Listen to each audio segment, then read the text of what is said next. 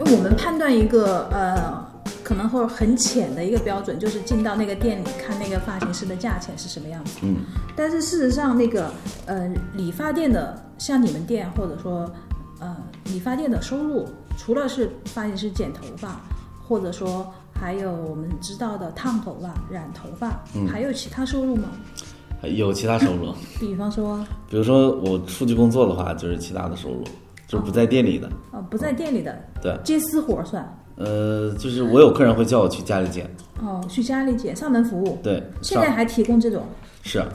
上门剪，但上门剪跟店里的费用肯定会有一点点区别，嗯，区别大吗？区别跟店里剪发价位比的话，我我出去剪的话就是一千，嗯嗯，店里的话差不多三百多吧，现在是嗯，三百吧，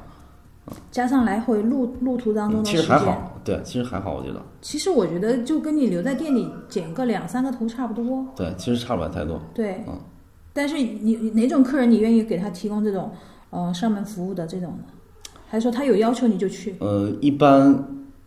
嗯、只要有要求我就去，有钱就赚啊，有钱 就我还赚以。为你会挑挑的老客人， 或者怎么怎么样，这个呃这个嗯但客人是特别有品位。但是这个客人都是基本上都老客人，新没有新客人会叫你直接上门剪的，除非说新的有可能是你没剪过的，有可能是别人介绍的，呃嗯有一些有一些艺人啊或者什么的，就嗯第一次接触，有有一些会在酒店里面剪，这种是没有接触过的。对，但是基本上直接找我们的基本上都是客人嘛，就是就是可能以前在店里见，然后因为我有一次我有一个客人，他给他朋友打电话，然后他说他在他在剪头发，嗯他朋友说那个你怎么还在店里剪？他哦，他后来他又去家里剪，哦，你怎么还在店里剪？对对对。他朋友说：“你怎么还在店里剪？”他可能觉着啊、那剪头发可能就要在家里剪才行。朋友之间这样影响。啊，对，也有可能。后来去家里给他剪。那每个发型师就是出去上门剪头发，就算自己额外收入吗？就用交回店里吗？不交的，我们公司是不用交的。嗯，包括我出去工作，也是不用交给店里的。出去一些秀啊，或者一些一些拍摄之类的，也是不用交的。嗯是做到你这个总监级别了不用交，还是说你们店里所有发型师其实都是不用交的？目前我们所有发型师都不用交，那你们老板不会觉得，万一大家有一天都出去接活了，那谁在店 里呢？所以现在很多都出去结婚了。就是会产生这种问题吧？会有啊，会有啊，对呀、啊，因为出去了太多，店里就会有影响。但是，我无论外面怎么样去接我，我还是会剪头发的。我店里我不会丢掉的。嗯，嗯，因为剪头发还是一直要剪，我觉得，不你隔个一段时间不剪的话，你就手会生的。不是，那就只能说明你外面的活没有饱和呀，嗯，是啊。并不是天天都有外面的活呀，所以是你才要回店里啊。但是闲着的时候，其实也可以休息啊，也可以躺在家里啊嗯。那我现在有同事就是这样，他也不是每天忙，闲着的时候他不来店里剪头发。嗯，那你那个同事就有点儿嗯怎么办？就是现在网络上说的，你们在 PUA 老板了， 是吧？嗯，因为老板一一个一个发美发店好不好，或者一个啊、呃理发店好不好，不就是靠发型师撑起来的嘛，是的，对吧？对。到底是发型师痛重要，还是说烫染？发型师是更更重要，因为烫染的话也离不开发型师，你肯定是要给一些专业的意见，嗯，是真的会让这个客人变好看的，然后他才会烫，或者是他才会染。哦、并不是说那个烫染的技师就可以做这个事情。烫染技师可以做，嗯但是肯定是发型师要沟通好发型之后，说怎么样去烫，然后烫一个什么样的，然后再交给交给专业的技嗯师，然后他们去操作。哦、你们其实是又是又分工又合作的。对，嗯。是的，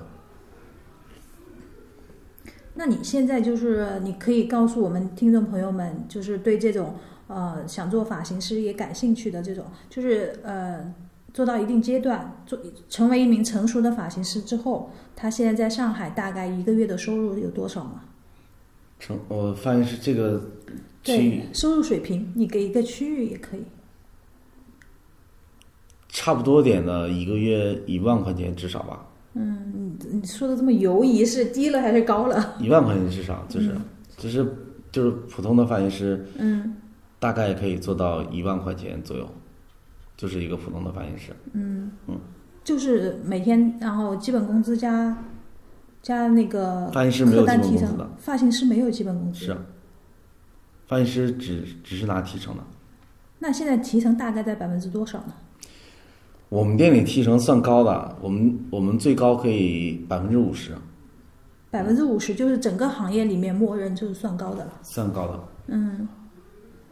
那如果是那种你之前说的那个，呃，比方说那个工具都是自己买，嗯然后产品也是自己买，那这个再给他百分之五十，那他不就有点亏吗？对于发型师来说，呃，你说之前的那个店是吗？对呀、但是他们给的没有那么高。还没有那么高，嗯，是你还要自己每每个月还要这种投入，产品用光了不是还得继续买吗？是是，但是这个如果是业绩做得高的话，其实这个产品的话，其实可以不计成本的。就是还算是业绩。那对于那种呃其他城市来上海想打工的、想做发型师的，你建议他们去你刚刚我们刚刚说的那种店里面工作吗？呃，看他的定位，他如果是想要那种跑量的店，那 OK，那他就去一个那种价位不要太高的理发店。嗯，他如果是要一个，嗯、量不用很大也没关系，稍价位稍微高一点的、高品质的服务高品质的客人的话，那他就选择去价位高一点理发店。然后刚开始去的时候减减低价位就可以了。因为现在很多理发店我们熟悉的，呃，有在小区附近开的，但是现在更多的理发店是进商场开了。嗯，对，进商场的这个理发店大都是一种什么样的理发店？我在我看来好像像连锁理发店。对，商场里面的大部分都是有几家店的这种，哦它就不会是一家店，很少的。就是连锁店，然后商场里面的那种高端店或者说小众店其实是比较少的，目前来说商场的高端店也有的，也有。也有的。在在你们看来，到底是商场的承担的成本更高一些，还是说在那种商场会高一些，因为商场的那个房租它就要比街边的这种要贵，要贵嗯很多。然后营业时间也相对短一些营业时间应该差不多吧，早上十点到晚上十点吧。啊？你们店也是早上十点到晚上十点，嗯， 是你们自己不想做， 每天太累了早，还是说其实没没有想过开二十四小时理发店吗？ 我说是不要正经命的啊，我说了，在二是正二十经四小时可以酒吧，我觉得可以嗯白天理发店，晚上酒吧，哦，现在已经有人在尝试这么做了吗？应该有，但上海好像不多。不多，有还是没有呢？我哦，有的，有的，有的，有的，但也没有二十四小时，嗯，就是可能晚上后半夜吧喝酒。就是跟娱乐场所一样，只能允许营业到两点到三点的那种，嗯，不允差许不多。二十四小时。二十四小时，那要换一批人，对呀、要不然没命了，真的。三班倒还啊是三万道黑，抽成会不会呃造成发型师就是影响发型师，就是在鼓励客人，比方说高消费或者多消费？嗯，应该会有，有一些会有，嗯但是其实，嗯，像我们店我们店里的，嗯我们店里的肯定是给到一些专业的意见，比如说你的头发要烫或者要染，我会给你建议，肯定是我你过来做头发，肯定是想要一个改变啊，或者是大的改变或者小的改变，我会给出专业的意见，然后做不做的话看你个人，这个没有什么强强迫性的，哦，嗯没看有个人强的迫性的。对。但是我我这个业的业绩没达标，自我感觉业绩没达那标。我们我们不会定业绩指标的，我们店里没有业绩指标。你自己会给自己定业绩指标吗？嗯我会定一个不要低于的数字，嗯、嗯就就是是不能低于这些。没有做到五万块，我要加班今 天，是不是？嗯再干两天，嗯，那差不多。就差少休息两天。不多没有休息，我现在没有休息。你现在一一般不就是会给自己放个每周放一天吗？没有然后每个月工作二十六天。没有，那你现在是什么样的一个工作状态？我现在因为我们苏州也有一家店，嗯，每周一我要去我们苏州店那边开会培训，坐镇。开终会于，培训终于做到了梦寐以求的老 师，老师岗位，进入了发型每教周育一行业。每周一开会培训，嗯，一周就四天了，嗯，然后我外面的工作拍摄什么的，一个月差不多十天十多天，嗯，然后剩下的时间就在上海的理发店。上海理发店不是还有两家吗？你们上海哦，我只待一家，只哦在这边一家，哦，那边那家不去，那边那家不去。嗯这样的话，时间匹分一分的话，就没有太多时间休没息有了，自己的私人时间，很少，就偶尔偶尔的话，偷个懒。我说今天，比如说有什么骑行活动这种，我出去骑骑车，跟朋友一起。嗯，那你这么拼是为了什么呢？ 钱， 快乐，钱让你快乐，钱让我快乐。然后也也没有规定说，哎，我不能休息或者怎么样，就是我到我我会把我自己的工作时间放的稍微自由一点，我不用每天去打卡，嗯，然后我的时间会稍微自由一点吧，啊、然后如果是想出去玩了，偶尔的话，比如说近期拍摄少或者是怎么样，我可以安排一个时间出去玩一玩。嗯，好的，我觉得你真的是把自己的安排的很满，真的很满，精力吃得消吗？你以前不是还要去健身，健身还要健呢，然后不酒是还也要喝遛狗，对，还要 喝酒，哎，对，还要喝酒。哎，喝酒你就你们店里本来就有酒，你就是边工作工作间隙就喝酒了。也也可以啊，嗯对啊，我之前我们店里之前有啤酒，本来是给客人提供的，后来都被我们店里 人喝了。自己服务员之间，哎，也尝一尝吧。嗯，是啊，而且那啤酒真的挺好喝的，是我尝过，我觉得真的挺好喝那的。个啤酒在那个嗯新新天地里面有一个啤酒吧，里面有那个酒，嗯饮嗯，然后你就说现在店里还有吗？不提供店了。里现在没有了，那因为都被我们店里人喝了。然后刚开始还大家会自觉的去交一个成本钱，嗯后来有的时候成本钱也没交，那老板不能一直这样拿着钱给你们喝呀、对吧？后来就干脆不弄了，客而且人客人来喝不是免费的吗？客人喝免费的 呀，对呀、那你那就是给你们喝了呗，客人省了呗。这逻辑也 对啊。我觉得就那可能是，老板心里不平衡啊，他觉得没有消费，我们没有消费啊，嗯，客人有有有消费哦，你说我们捡完一个客人才喝一 杯，是不是？啊是不是客人消费的？对，这样对这样，这个逻辑可以。是啊，老板不要这么小哎，气。店里现在还有酒，还有还有一些烈酒啊、红酒啊什么的也有。问一个比较那个外行的问题，嗯就是怎么样通过一家店的外观，或者说呃第一印象判断这家店的主打服务是啥，是不是嘛？你看一下这个店里的装修、装修风格，还有就是发型师的那个着装。嗯嗯，有一些发型师就是就是那，比如说一些日系的店里，他们穿的就是可能也会偏偏这种偏日系一些，可能就、就是做日韩发型的这种。嗯嗯那除了日系，其他的我都分辨不出来了。我怎么知道我走进了一家比较危险的店？然后你肯定也要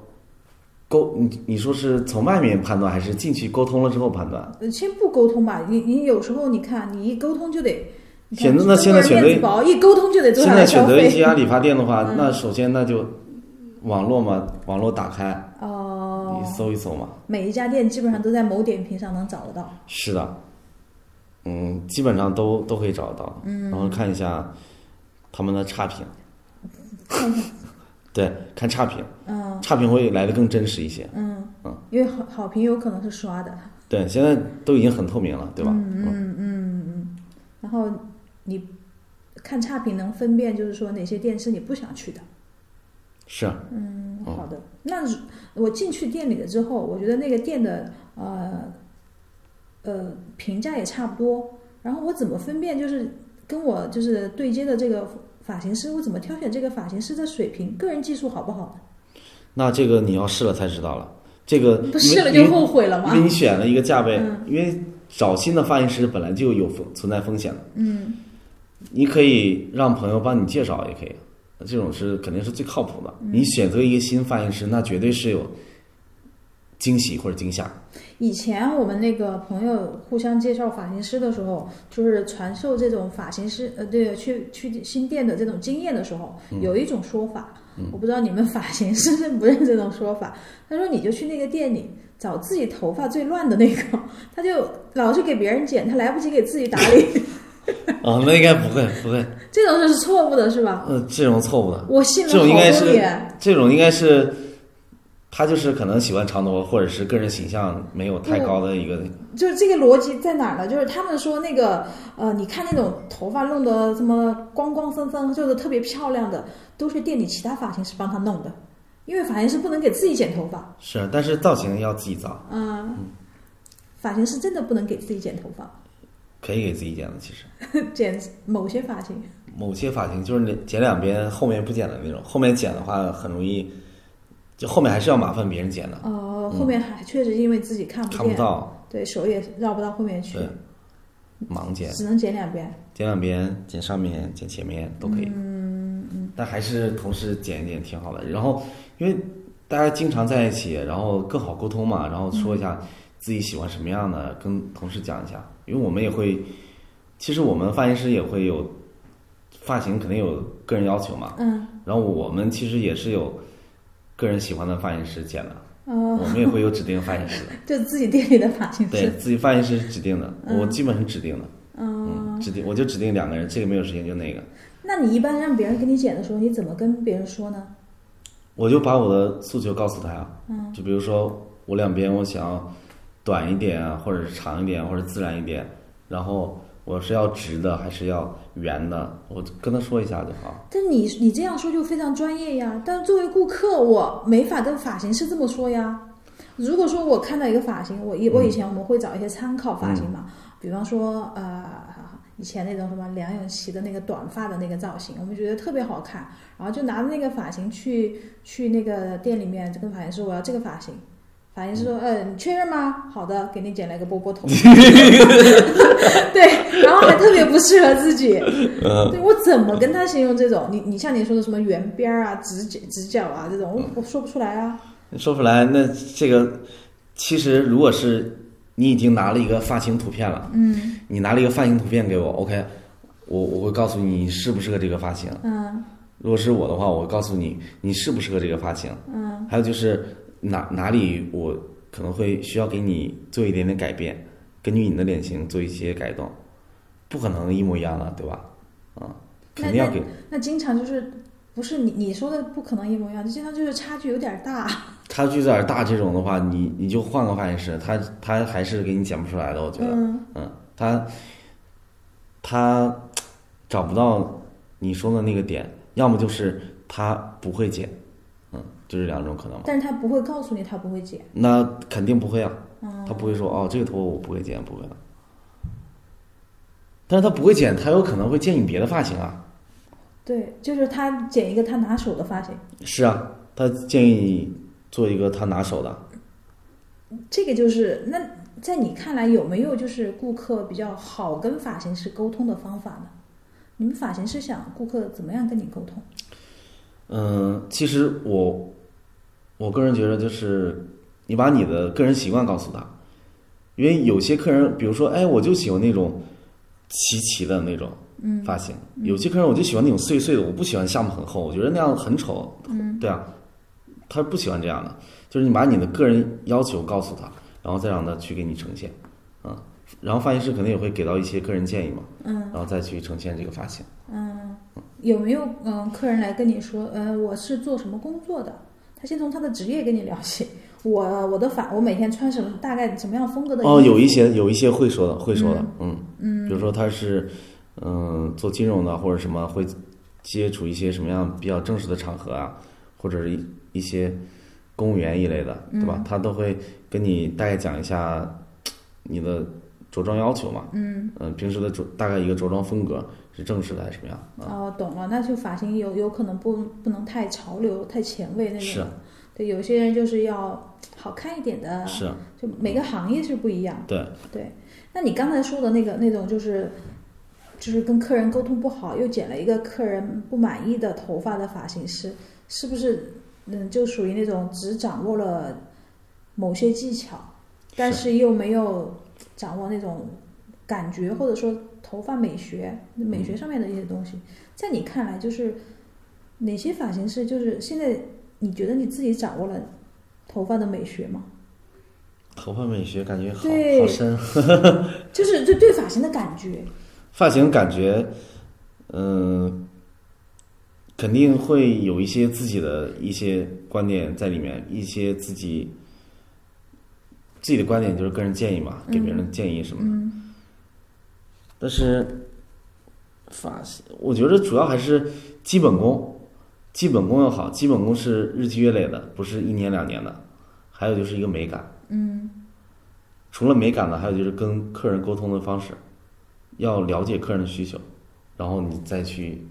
给他呈现。美感是这种，嗯，在你看来是发型师的这种美感是天生的，还是说是他这么多年你这么多年的经验慢慢慢慢积攒起来的？天生的肯定会有一些的，嗯，天生的美感这一定是有一些的，还有就是积累也是很关键的，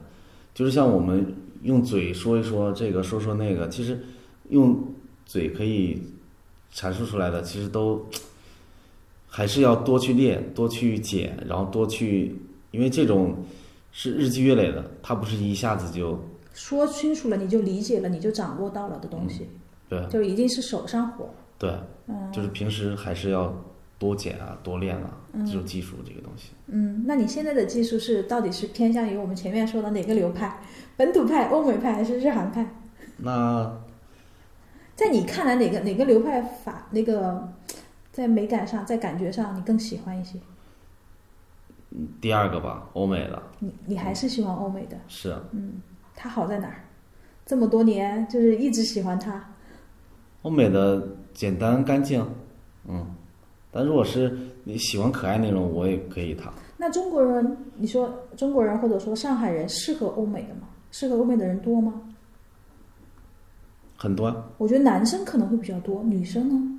女生的话其实也很多，就欧美的话可能就是，嗯、直发会多一些，有可能、嗯，直发，包括一些挑染啊或者这种渐变的颜色，其实现在已经，现在已经，中国这个市场已经有很多人在做这个事儿了。呃嗯，就是挑染啊、渐变啊、什么画染、啊、这种。挑染就是那种底下是一个什么，比方说咖啡色或者什么颜色，然后会挑几根就是特别特别亮的、嗯偏金色的那种，就非常欧美那边的那种感觉的。对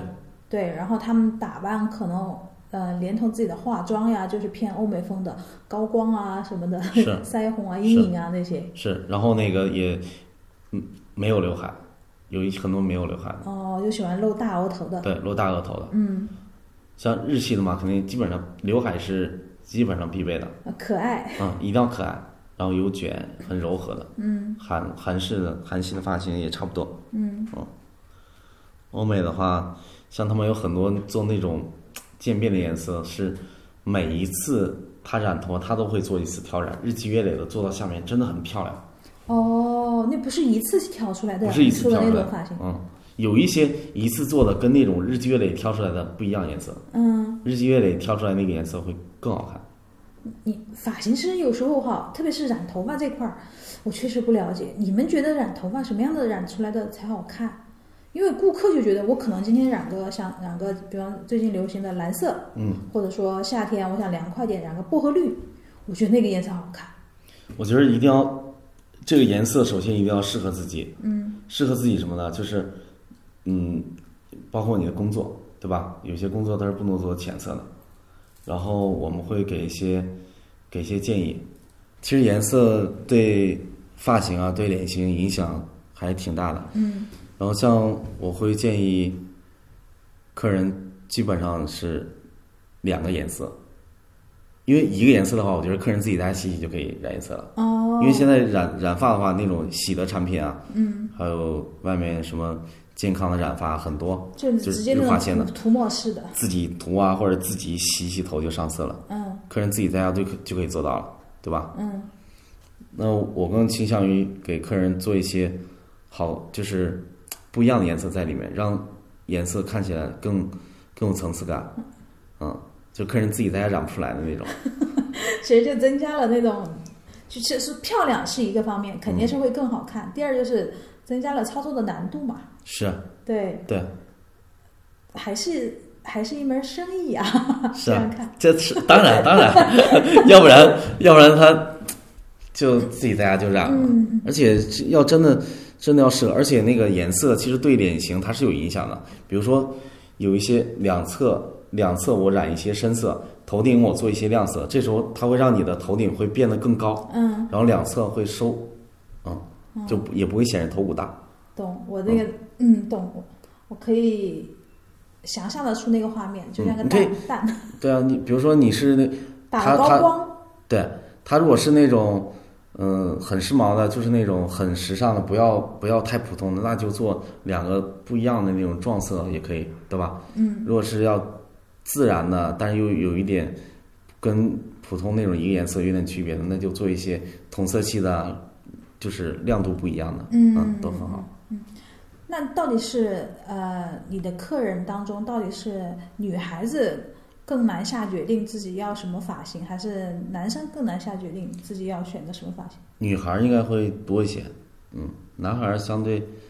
相对好一些。好一些是指他们都更有主见，还是说他们因为男生这个脸型适合的发型， 女生的发型更多？对，可能女生因为它长长度变化也会大一些，嗯男生的话，我觉得男生就是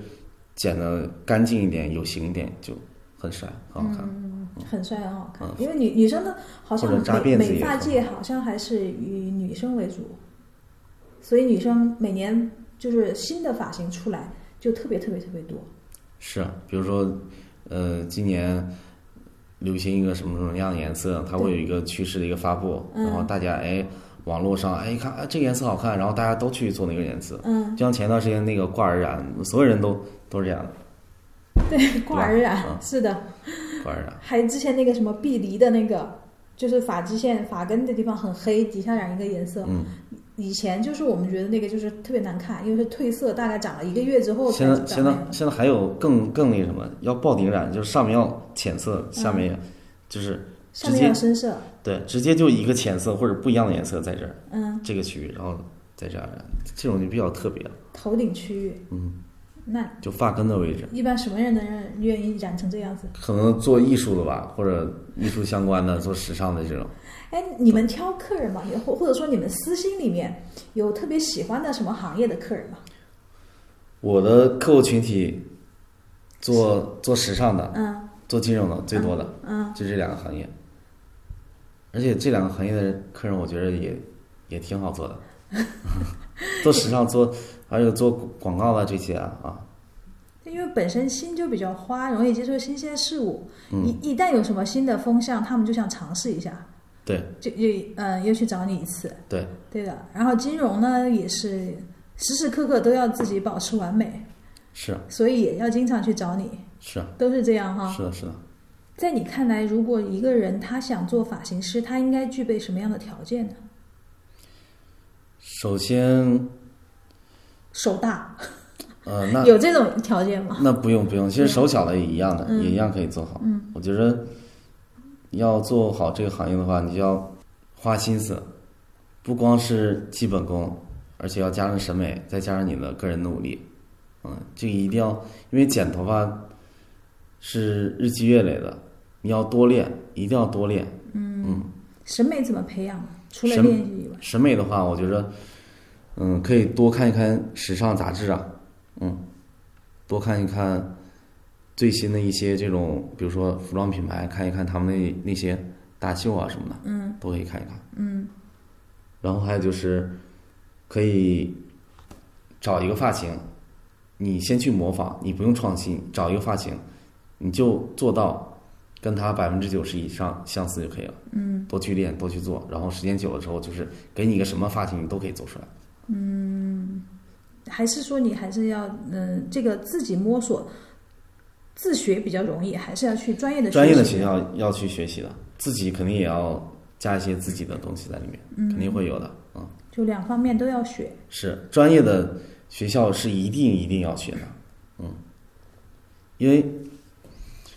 专业的学校它会告诉你很基础的一些东西，但是这也是很关键的，就相当于地基嘛，地基打好了，你才能盖高楼啊。我觉得自从有了这些学校以后，好像感觉跟以前 那种传统的祖传式的那种学学理发呀这种是不太一样了。是的，现在中国的那个你就是发型，就是像我们这个行业啊，嗯，美业其实技术现在还不错，真的挺好的，就是是是每个月都有新的技术出来让你去学。我记得以前我看那个，嗯，沙宣也好，还有一个另外一个就是行业内的叫什么塞巴斯汀还是叫什么嗯的，他们好像每年都会有一些大秀的发布啊，发现趋势的发布啊，是啊，好像每个月每个季都会有。对，是的。沙宣，沙宣它是经典的，嗯它基本上就是，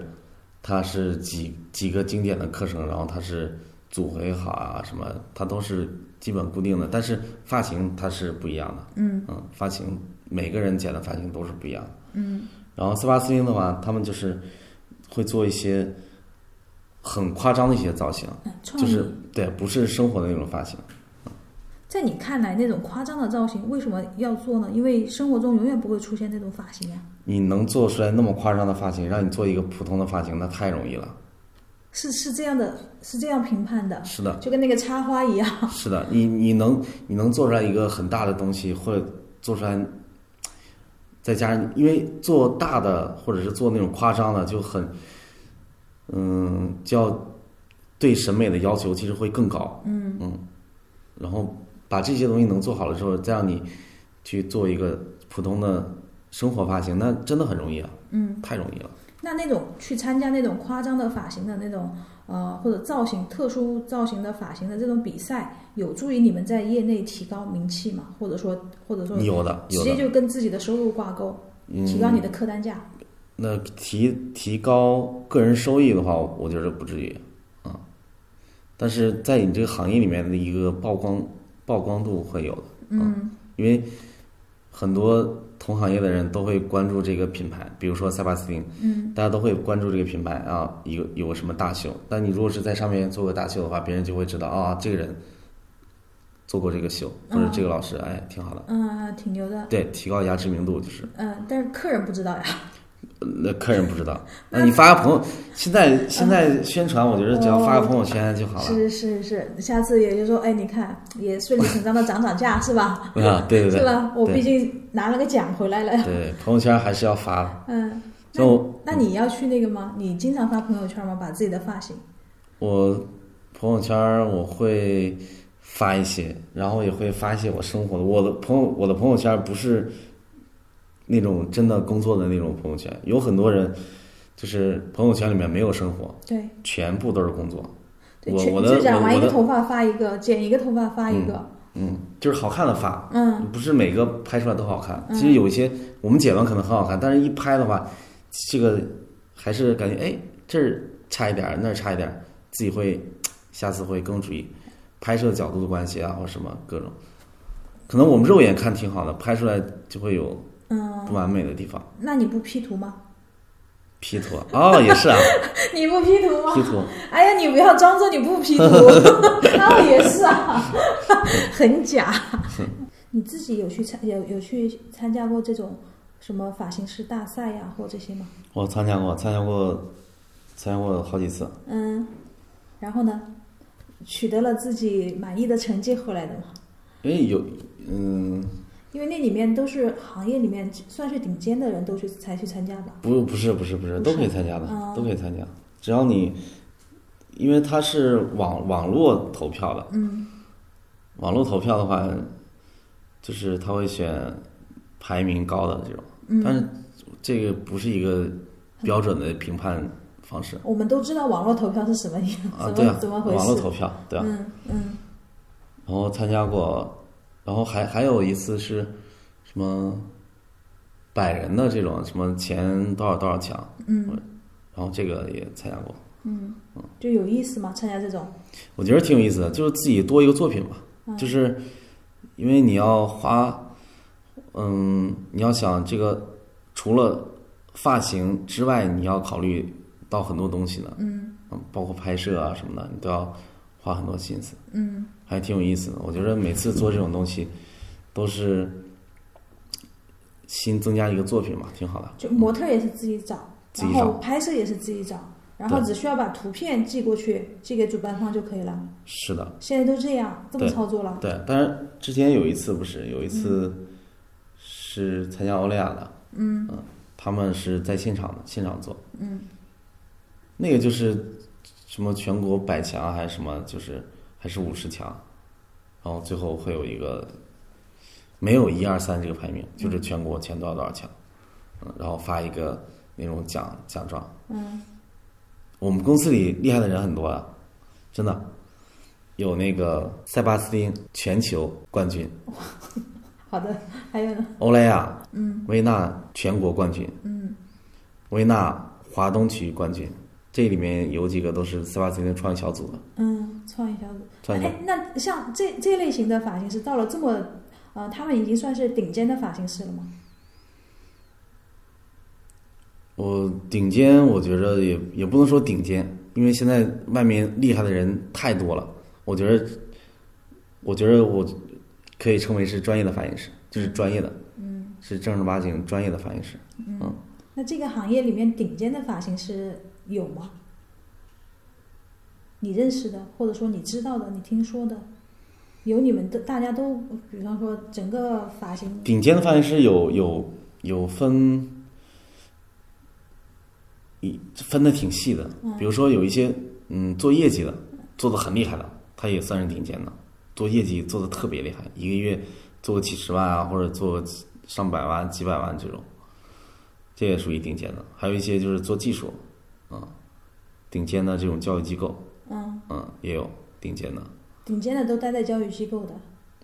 有在教育机构的，呃，我说做教育这块儿技术，嗯，OK，还有一些呢，可能顶尖的发型师，比如说做艺人的一些，嗯，收费特别贵，然后特别忙的发型师，也有顶尖的，收费很贵的。嗯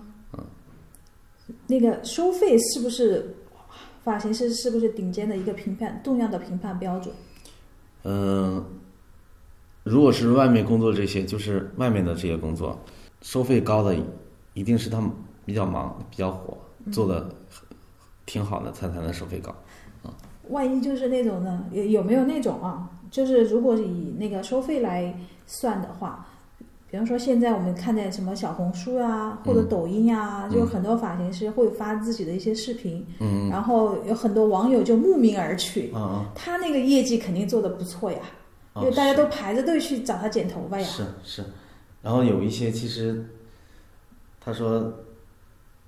网上说剪个头发啊几千块，可能实际上没有了。那那在你看来，就是那做得好的，其实就是明星的发型师喽，收入会比较好。对，这是一定的。嗯，做艺人的发型师的话，收入肯定会更好一些。艺人好相处嘛，因为艺人对发型的要求，或者说他的工作环境对发型的要求可能会更高。对，其实做外面的这些工作比店里会紧张很多。嗯，因为做艺人会更小心。嗯更更紧张，做客人就很轻松了。就对是于艺人，有些艺人，你想，嗯，我们大家都知道，我们就说这两天的，呃，家里面传出离婚绯闻的那个，他不是每根头发都保护的很好，嗯， 对，很紧张自己的头发，别人都不能碰。有有这样的，我觉得很多艺人都是这种完美主义者吧。应该有很多吧？你工作当中遇到过吗？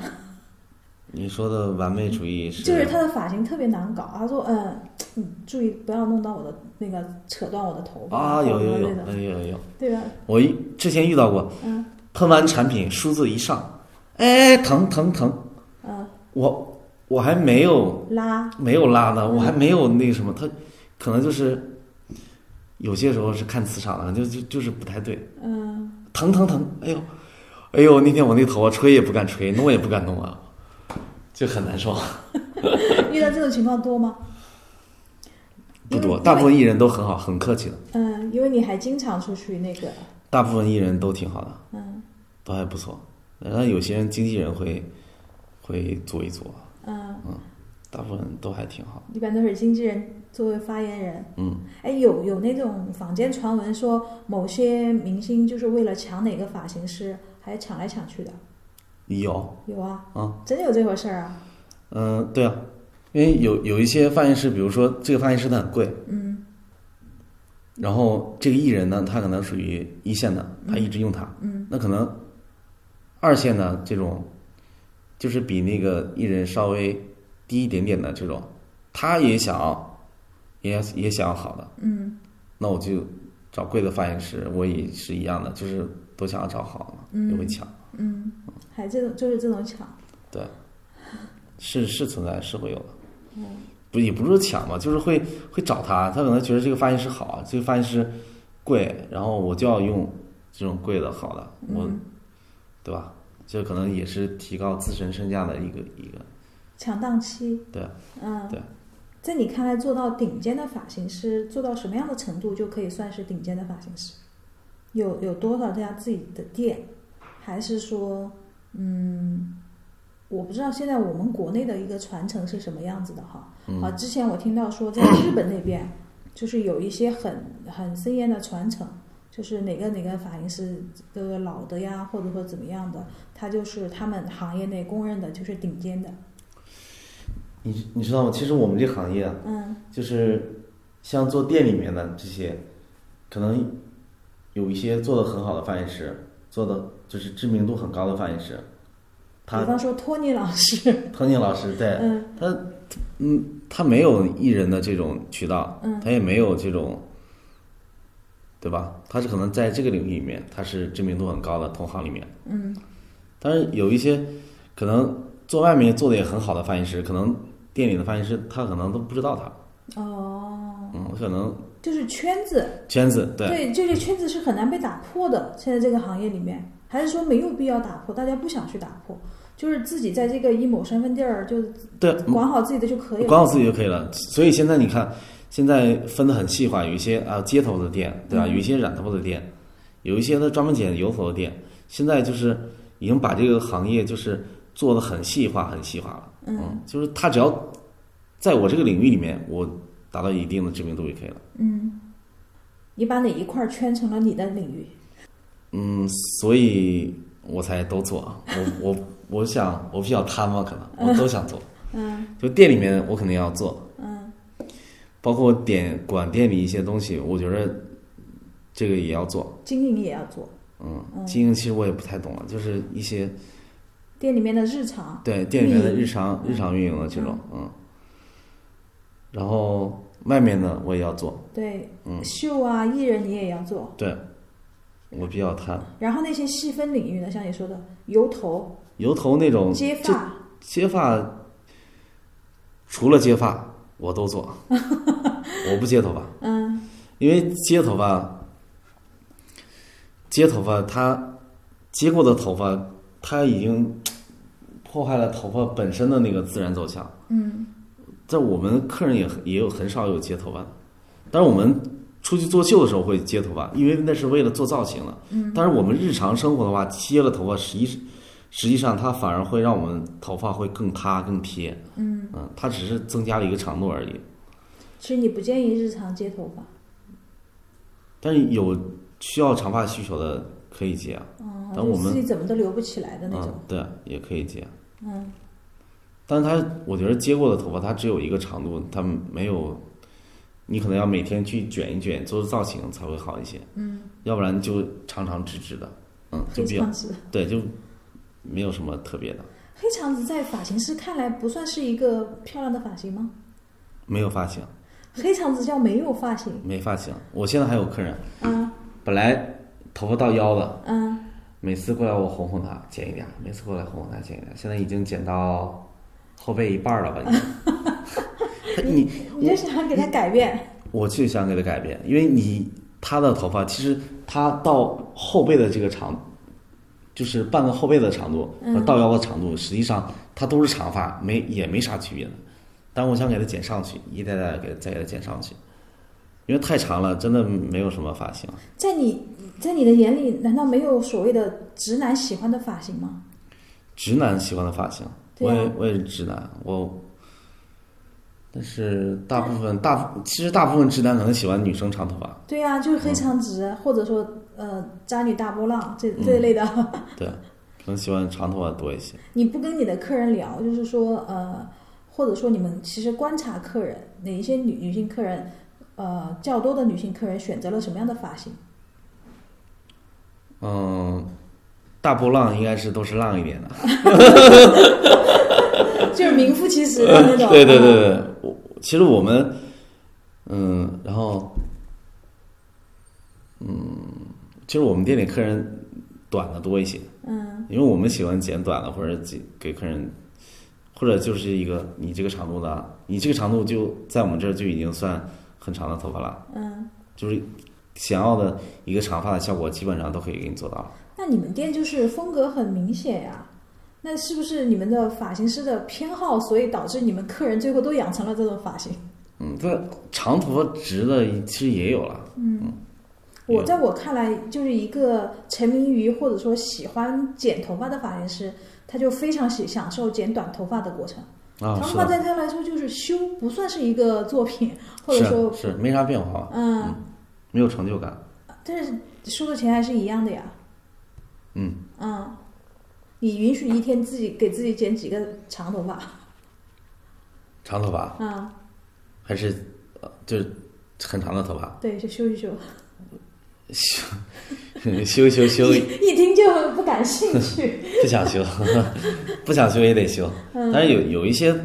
有一些他如果是真的剪那么一点点没什么变化，有时候我会不让不让他剪。是整个行业里面，就是这种发型师们都喜欢卷短头发吗？那应该是吧，总归要有一些，因为短发才真正体现这个发型师的技术，而且加上美感啊什么的。是，就是那种那那句什么网络流行用语，是时候展现真正的技术了。嗯，对，然哦后那个更自音一来刀。了， 坑自一刀。 你们也很享受这种，对，长头发嘛，你一定要做造型，长头或者烫啊，或者染个好看的颜色，嗯，黑黑长长的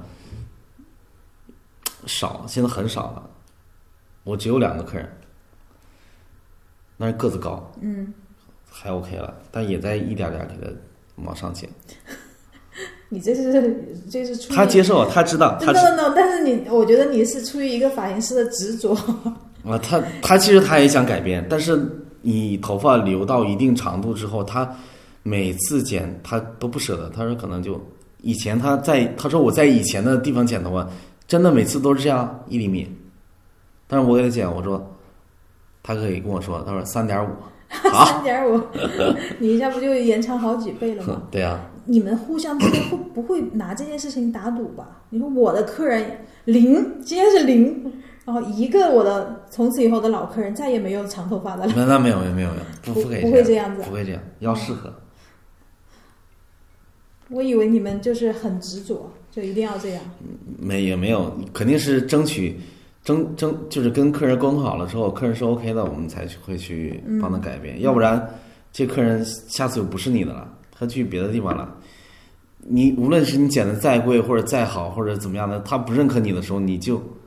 什么也就是都没有。嗯，好的吧。店里面有发型师跟顾客谈恋爱的吗？有啊，有很多的，嗯，很多，对，很多发型师都跟客人谈恋爱，啊还是一个人谈了很多个发很多个客人，一个谈了很多客人可能也有。也有啊。肯定有啊，这个这跟行业没关系了，因为他接触的也多嘛。就是你你们就是就发型师这个行业，因为每天都待在店里，然后要么就是工作时间也蛮长的，是不是就是呃跟客人谈恋爱的几率还蛮高的？还是说你们通过其他的途径跟认识新的异性？ 对，我就想了解这点。因为有这么好的途径了，还还能通过其他途径吗？就是简直就是姜太公钓鱼，愿者上钩了。 走进我的店里的都是到我碗里哎的，是吧？没有没有，要要，我还是专业一点，要分要分开啊，要分开。嗯，做客人就是工作嘛，就是工作，你跟客人谈恋爱吗？不跟客人谈恋爱，谈过吗？没谈过。 嗯，那谁，你报一个。谁对对对，我我下次去看看他，认识认识他。我们店里的，嗯，你不是说很多吗？嗯我我我们店里没有很多。你你怎么改口改的这么快 的？我说听众朋友们前面前面才听到你说很多行业里面很的，多行业里面的，嗯我们没有，还好，这是我觉得属于正常的。他喜喜欢不喜欢，这都是两个人，他一拍即合嘛，就是一看对眼儿了，对吧？还是说发型师在工作的时候那种专业的态度很容易打动异性？那有些人可能会觉得吧，嗯，你你们没有研究过，你没有聊过，没有我觉得私底下八卦可以聊一下这么有意思的事情。嗯 如果发型师能够解决谈恋爱问题，是不是会有更多的年轻人加入这个行业？ 哦，那肯定会啊，对，竞争就会更激烈一些。肯定会，因为或者现在说诞生出好的、优秀的发型师就会更多一些。对，因为你看啊，像其实我们这行业，我们可以接触到各行各业的人，嗯各行各业的人，然后还有就是我们会接触到很多很多人，就有一些人的工作可能他每天就是对着电脑，除了工作时间就是回家，工作时间就回家，然后朋友他只能靠朋友介绍呀，或者是通过是其他的什么社交软件啊这种认识的，嗯所以我觉得我们在这个方面，我觉得还是有一定的优势的。啊，那你会跟你你知道你的所有客人都是单身或者已婚吗？嗯，老客人都知道吧？老客人都知道，我现在基本都是老客人，嗯，基本上都知道，嗯，基本上都知道结没结婚，嗯单不单身的话，我不不去那个，我不会问他了。嗯，好的吧。啊、那就这么多年过去了啊，从你开始做呃那个学徒的时候，一直到啊、现在这个二零二一年了，嗯，然后如果说一个生手学习多久能够成为一个呃独当一面的发型师呢？需要几年？还是需要几年？需要几年呢？并没有那种什么速成班啊，速成班的话，如果是他的悟性很高，我觉得一年其实也可以。一年也可以。嗯它的硬的考核标准是什么？比方说川菜界，我就知道要炒一个鱼香肉丝。嗯，那发型师出没出师，他可不可以自己呃独立首干先活了？要剪一个什么头发？首先他，他具备一个就是呃基本功。嗯，我没有基本功的，就是它是有一个有个标准的，这个标准你可以做到。嗯，不是说完全说，但是你要能做到，而且你会做这些东西，这个标准是指多少个发型？技术了，对啊，哦，技术。因为发型发型里面我们分什么方圆三角啊、A、B、C 啊这种，就是专业术语了。嗯然后这些是一定要会的，然后嗯再加上就是跟客人沟通，还有就是审美，嗯沟通很关键，很关键。有些客人，有些发型师他头剪剪不太好，但是他客人满意满意率特别高，而且他的烫染率还高，嗯嗯，业绩还高，嗯所以剪就是技术不是唯一的一个评判标准。懂了。嗯现在其实就是呃嗯、我可不可以这么理解？其实技术只是一个基础，嗯主要是在于服务，跟就跟客人沟通上也好啊，还是说你给客人最后做头发呀，还是什么，在跟你相处的那一两个小时之间的那个服务的对那种对感觉，这个很关键，对那个尺度，对，嗯但但是我们我们店里面啊，我们招人的时候，我们会对技术会有一个要求你。们有考核要求，对对对，新来的人都会都会那个面试啊，然后再加上技术考核。嗯，我我们会让他剪几款发型的，嗯，就是用那种头模剪，可以剪真人，也没有真人的话剪头模也可以。嗯，一般嗯、呃新人就是要把几个发型剪完之后，你们才能完全判断他合不合格吗？还是说他一动手你们就知道？嗯，他呃剪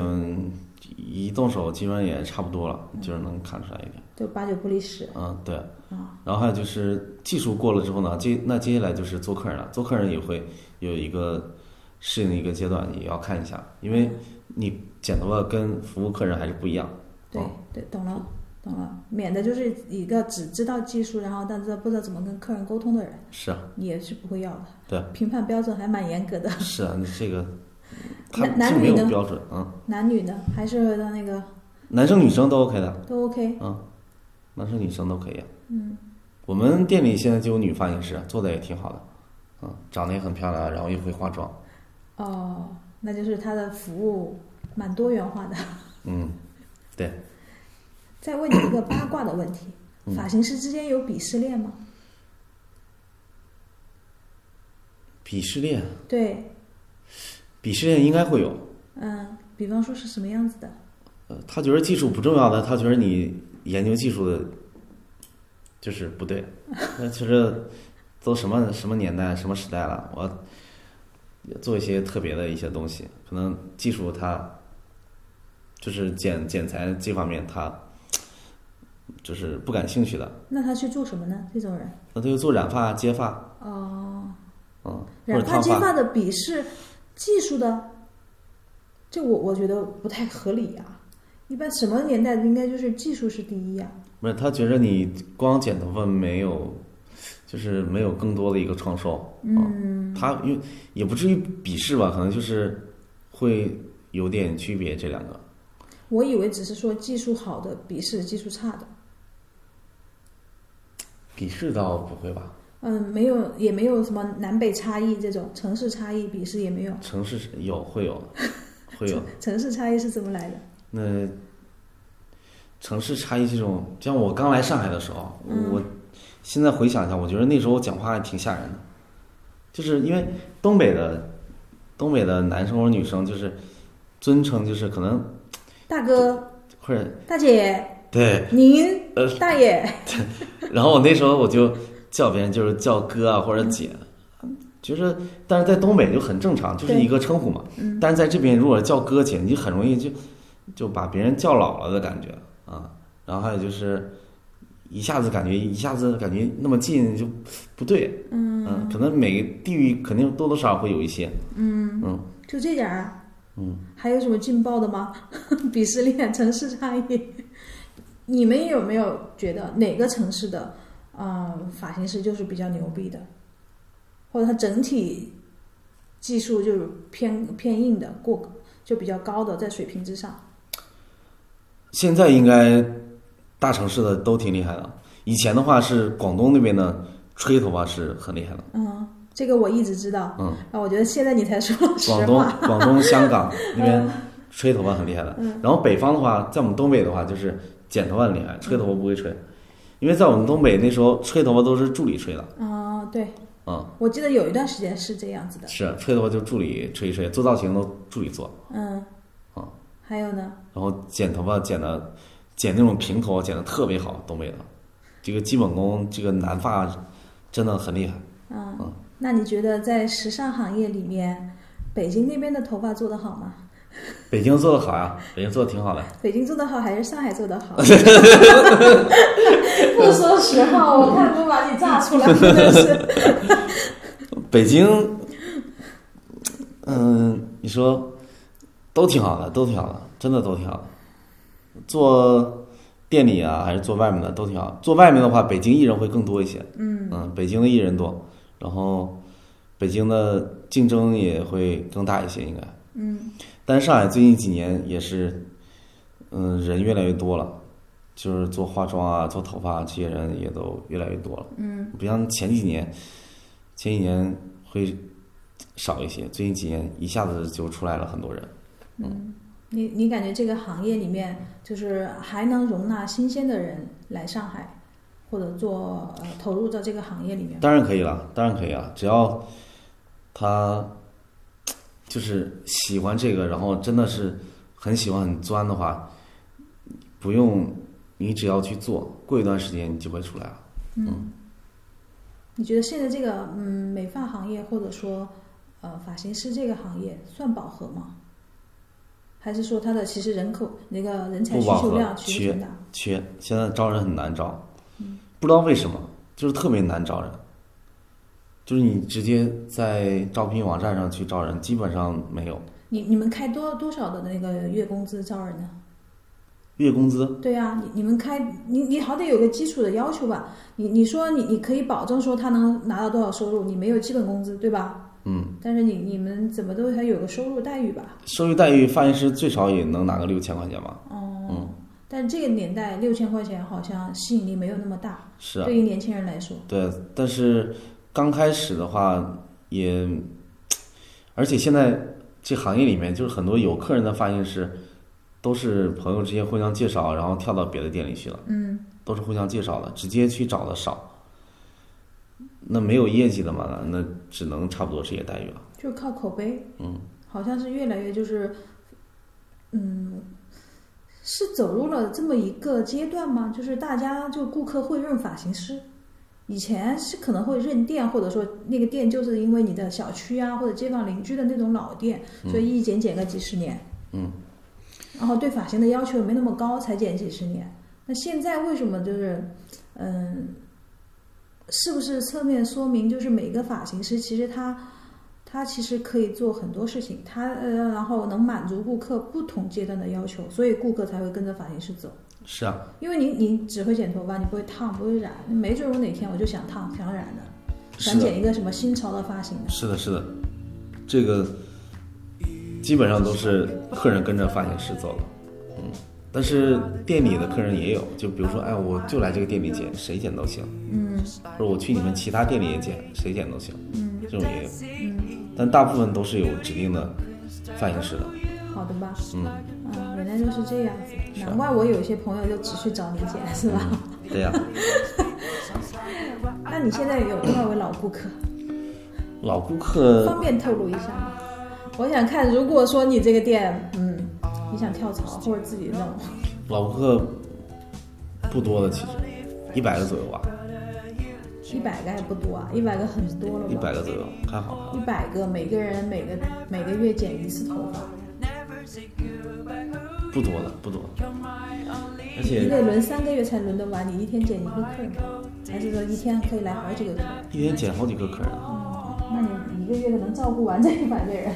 那那那可以了。就平均，一共这些客人不止啊，嗯，我只是说每个月的老客人差不多有这些，哦，你总但是总的量的话应该不止的，嗯，